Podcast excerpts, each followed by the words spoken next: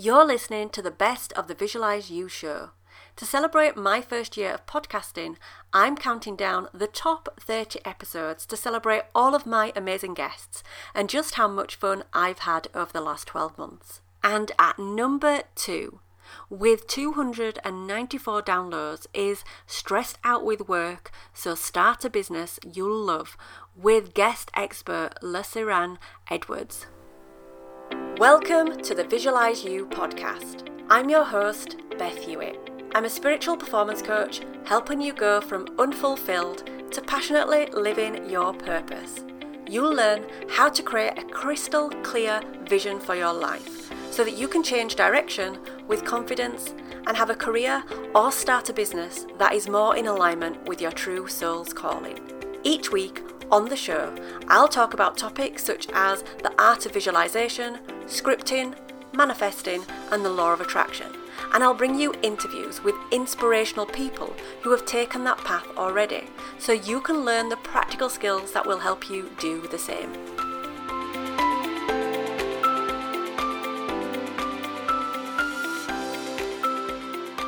So, welcome to the episode of Visualize You. I'm joined today by LeSaran Edwards.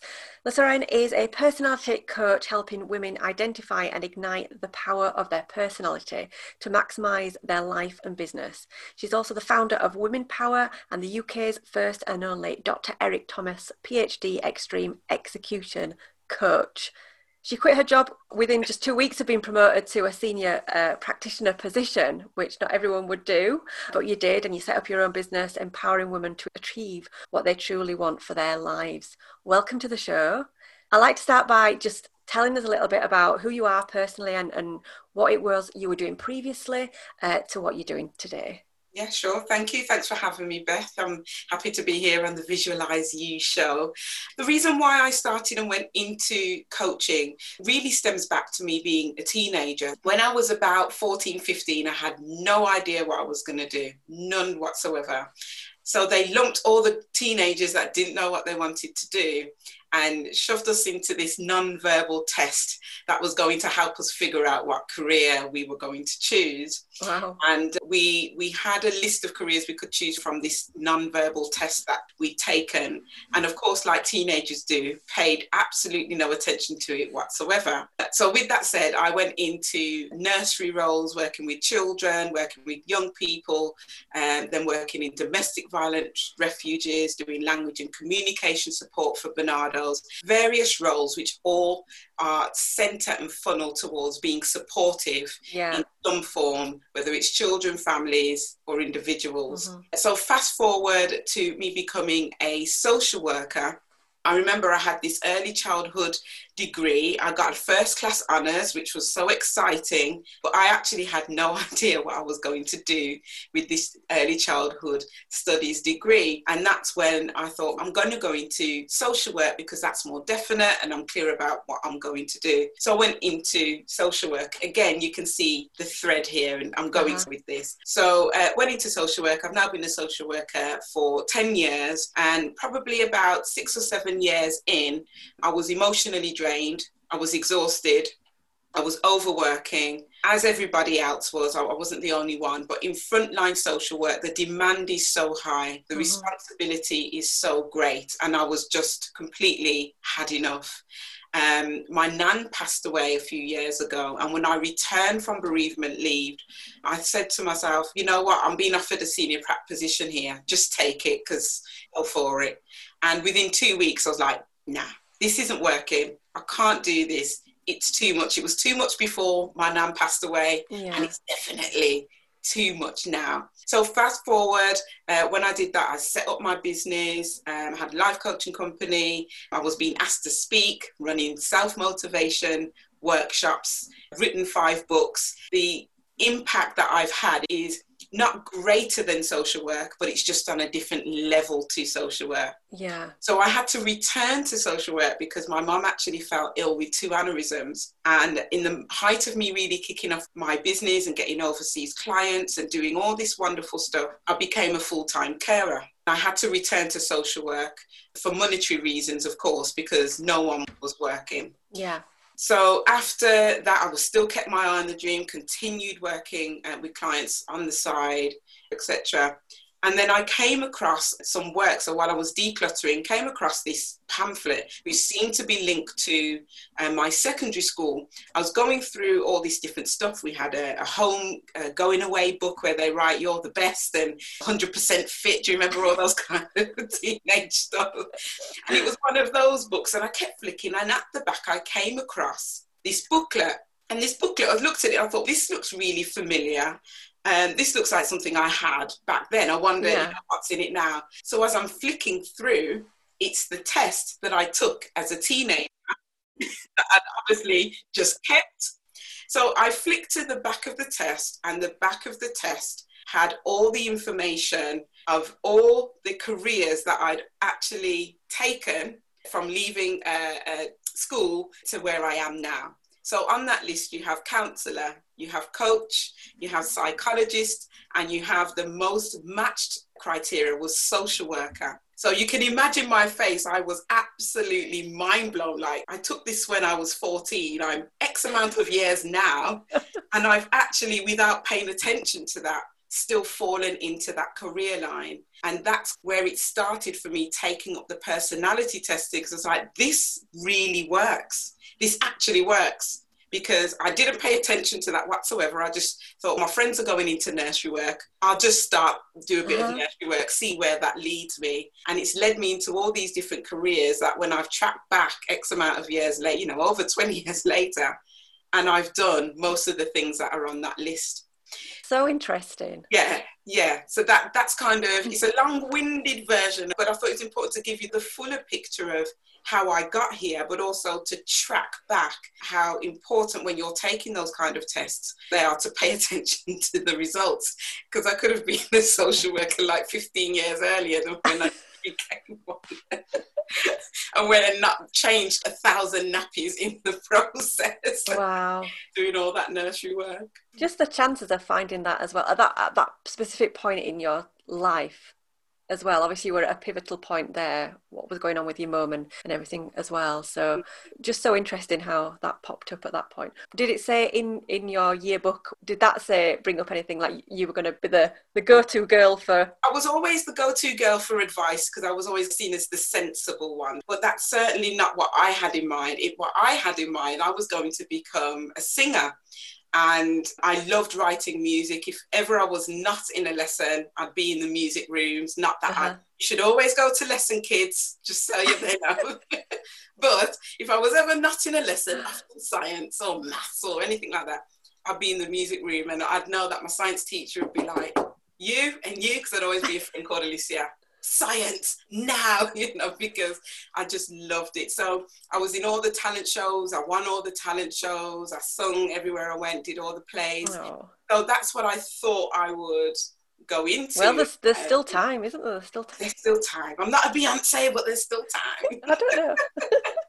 but so no caring children nappies nurseries youth works no yeah. that was not on the list whatsoever okay you've already talked about this a little bit but that moment when you went back after that bereavement leave and just I can't do this anymore. I have to do something different. Mm-hmm. And sometimes that's an easy transition for people, and sometimes it's really not. There's been times when I've been stuck in a position for a number of years just because maybe a fear, or you're thinking about other people and how they would react more than actually what we need as a human being. So, was there something different at that point that made you go, actually, no, this is now or never kind of situation? I know there was a lot of pressure with one of the cases that I had at the time, oh. and we had a runaway teenager. And when you have runaway teenagers, it's an every morning thing. As soon as you walk in, you need to check what's been happening overnight. Have they returned home? You need to do all these checks and find out where they are. And it was really taking a toll although this teenager was absolutely fine, she was just sitting with her, sitting with her mates and not called home syndrome. Mm-hmm. It's still very worrying. You feel responsible. You feel like a parent. Well, I do certainly when I'm in that role. I carry a very high level integrity with everyone that I work with or help support, whatever phrase we use there. And what I found at that particular time is I was also looking after a student So when I came back from bereavement leave, the whole of the social work team had four sub teams. For whatever reason, we had an uptake in referrals coming into the service, and they needed to create team number five. So they siphoned two people from the four teams into number five. So when I came back, I was in team number five. Right. I didn't know the managers, didn't know the staff, didn't know the, the I knew some of the colleagues through passing. But when you return from bereavement leave, there was a certain level of security mm-hmm. that I didn't have because I was in a new team. Everything was fine in the new team, no problems there. It was a, a process to get there. So there was time to get used to it.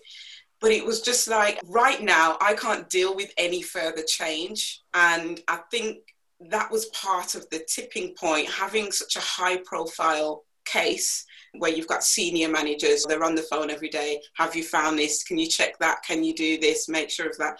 And when you have a case that consumes three quarters of your day and you've got another 20 cases to deal with, it does build a lot of pressure. Uh-huh. And with the bereavement leave, with the change in teams, it was just like a, a small flurry of things that were happening that culminated. And I just said, you know what? That's it. And uh, yeah, within two weeks, I was promoted to senior and I went through the interview process. I did all of that. I was just like, something, it's, it, this is not what I want for my life. I don't yeah. want to be under this pressure. I don't want to feel responsible in the way that I was feeling responsible. And that has something to do with the way that I manage my emotions around mm-hmm. my the way I work. I'm emotive. That's the way that I am. But at that particular time, after bereavement leave, it was like, I'm just going to do something that I've always wanted to do. The one main catapult after all of that, believe it or not, was the day before my notice. I phoned my friend Paula and I was like, Paula, I'm so stressed, I'm so tired. And I was giving her the whole work rant spiel, yeah. as one does with one's friends. And she said, Can you just shut up about this? And I was like, What? She said, We've been talking about this for three, four years now. You are just naturally stressed because of your job? Are you going to continue to be stressed or are you going to do something about it? What's the plan here? And I was like, I didn't really have a plan other than just to continue to be stressed tomorrow yeah. and go through the motions tomorrow. I remember that particular night, I went to bed and I said, There is no way I'm going to continue feeling this way and not doing anything about it. I had to take responsibility. And more than anything, she was the main turning point as to how I actually said, I believe in myself. I'm going to train to be a coach. That's how we met. And I'm going to just do it. And at the time we met and we were training, that was the time I'd quit my job, had no income, had no nothing. I was just going to make it. Hi, listener. Thank you so much for listening to this episode. I thought we'd just pause a moment to let you know that there is so much waiting for you at my website, bethhewitt.com, where you can access free downloads, access the Visualize You free Facebook community where I go live every single week. Plus, you can learn about the power of scripting, access the Visualization Vault, and find out more about my membership, Visualize and Thrive. So go check it out and don't forget to subscribe to the podcast. Head to bethhewitt.com and I can't wait to connect with you real soon. Now let's get on with the show. What a great friend that you've got there. Do, do, you think, had she not said that to you at that point, that you would probably have stayed in that mindset of, I'm stressed? Or do you think it was coming? It was inevitable, it was going to come? I would have stayed. I had, I felt a sense of responsibility. Right. You, you you working with 25 28 30 families at one time you have a responsibility to them they've got attachments to you yeah. uh, each of those families have a group of professionals that you are connected to manage each case and family. So when you're saying goodbye to a social work job, it's quite a it's a big deal because yeah. you're leaving a whole group of 200 plus people possibly that you're communicating with at any one time and you have to be ready to say goodbye to that as well and i think that my emotional attachment to the work that i was doing particularly at the time um, and my need to want to help which is innate within me I would have stayed. It literally took her to say, shut up. And no one, not nobody else is going to say that. Words, do that, yeah. not many people use those words. So when someone says it, like, you do need to listen. Yeah. Yes, she definitely was the turning point. Even though I was at the height of that stress, I would have gone in tomorrow and went in with an enthusiastic mindset. So today is going to be better. This is what I'm going to try and do to get myself organized, or whatever it is. I would always come up with a new way and try and pivot around the stress mm. rather than dealing with it, if right. that makes sense. Yeah, it does make um, sense. I was trying to navigate it in the way I thought I could, but it wasn't really dealing with the issue, which was the job was causing me stress. Whilst naturally the job will, and whilst naturally you will get cases that cause more stress than others, it just depends what cases you're given. I think the bereavement leave was a massive contributing factor because you get that wake up call that life isn't because my nan passed of a heart aneurysm. Yeah. And it was so sudden. I was due to see her that day. I called her that day. She said, I, I, I don't feel well. And I said, okay, no problem. I'll, I'll come down. She said, but I'm going to rest first. So come a bit later. And later was too late, so to Aww. speak. And there's nothing anyone could have done about no, it if I went at that time.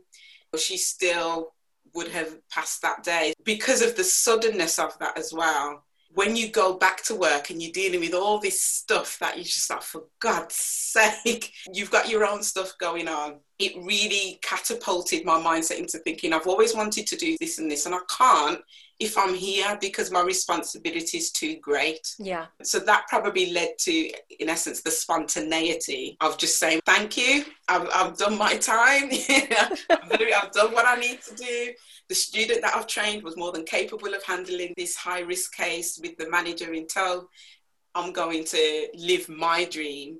And if it doesn't work, I can always come back, can't I? Well, yeah. And, and that that's, was. That's that always was, another job. Yeah, so throughout all that period then, and there's probably lots of them, but can you identify maybe one or two life lessons that you'd want to share with our listeners in terms of how that yes. has helped you? Immediately as you say that, do not wait. Don't wait. Mm-hmm. If you're like me and you lead with emotion and you wear your heart and if you feel a sense of responsibility, that in itself can trap you in the situation that you either don't want to be in or you want to find a, a, better way to navigate it. So it's just like taking that step to getting a therapist or a counselor, and it might take a year or two years mm-hmm. before you make that call. That bridge of time in between is the most crucial time you'll ever have. Don't sit and think about the same thing and over and go around the mountain like I did. Yes, I had things that contributed to it that were personal, but even if you took that the, the bereavement leave out of it, the level of stress I was under was the same. Yeah. So I would definitely urge the most important life lesson is do not wait.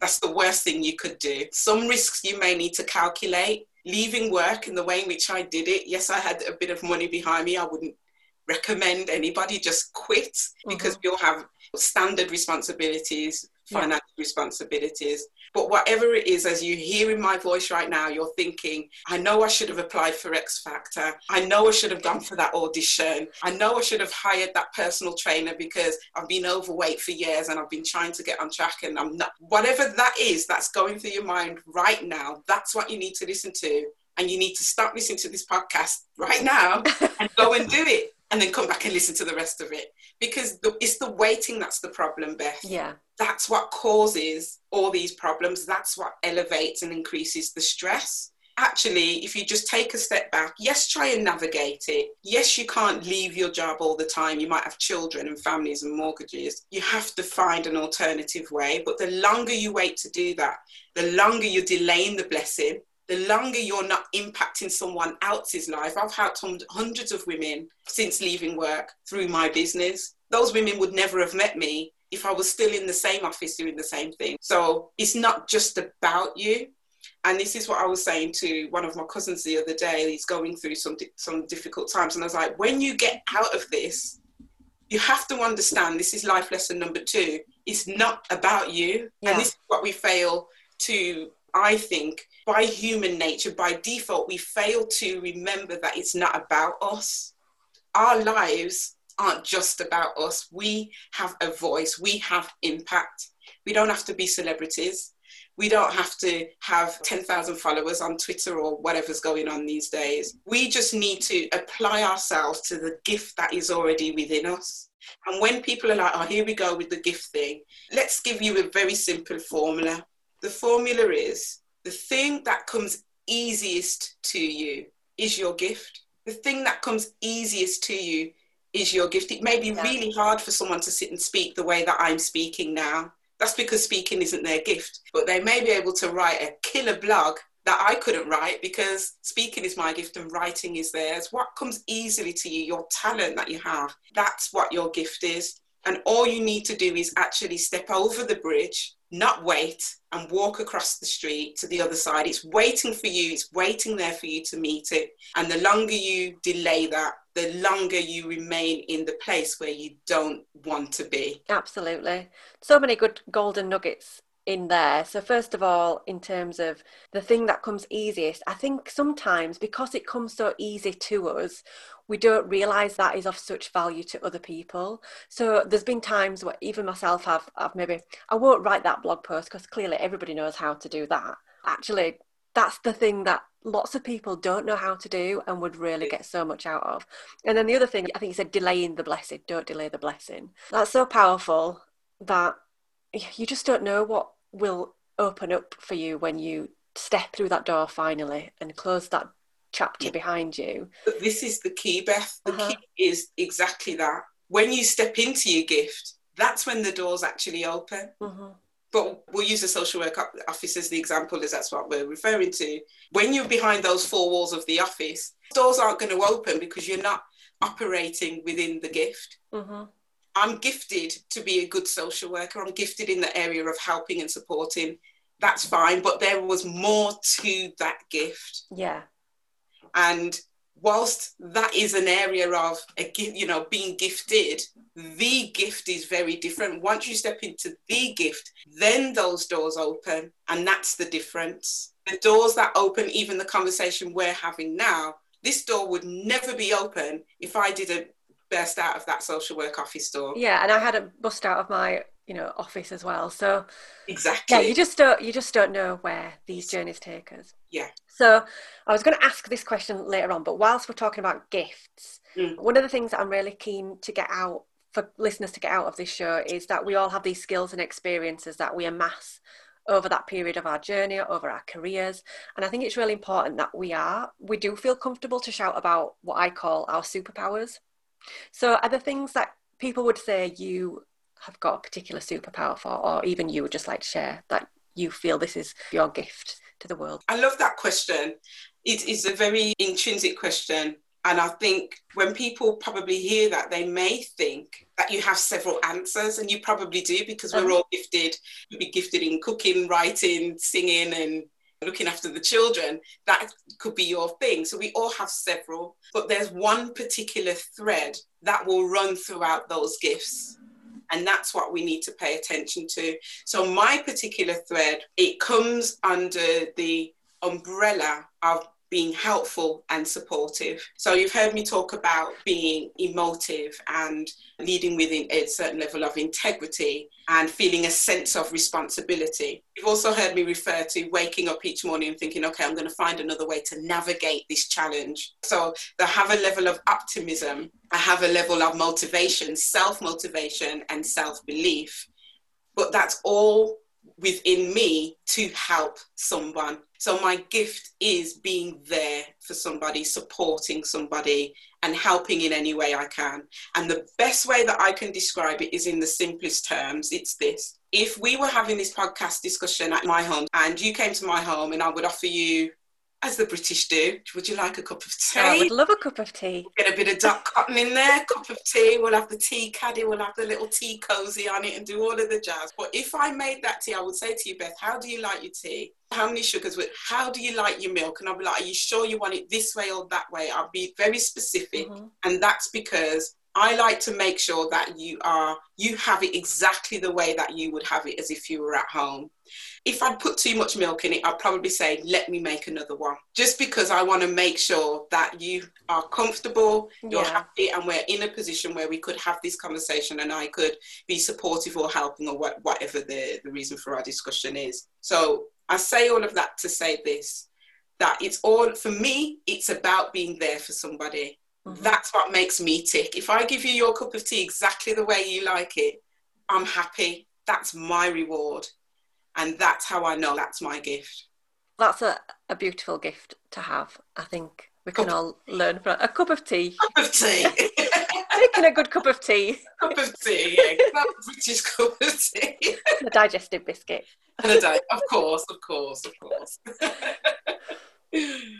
what has been that thing then? I think we've touched on it so many times already, but has there been breadcrumbs throughout your life that have been calling you to take you to where you are right now? Breadcrumbs, probably not ones that I would probably refer to yet because we live life forwards and understand it backwards. Yeah. When I graduated, the guy who was doing like the keynote speech, he said something and you just don't take it on board. And I've heard Steve Jobs when he did something, I think it was maybe Harvard University or maybe Yale, he said something about the jo- the dots. You don't join the dots.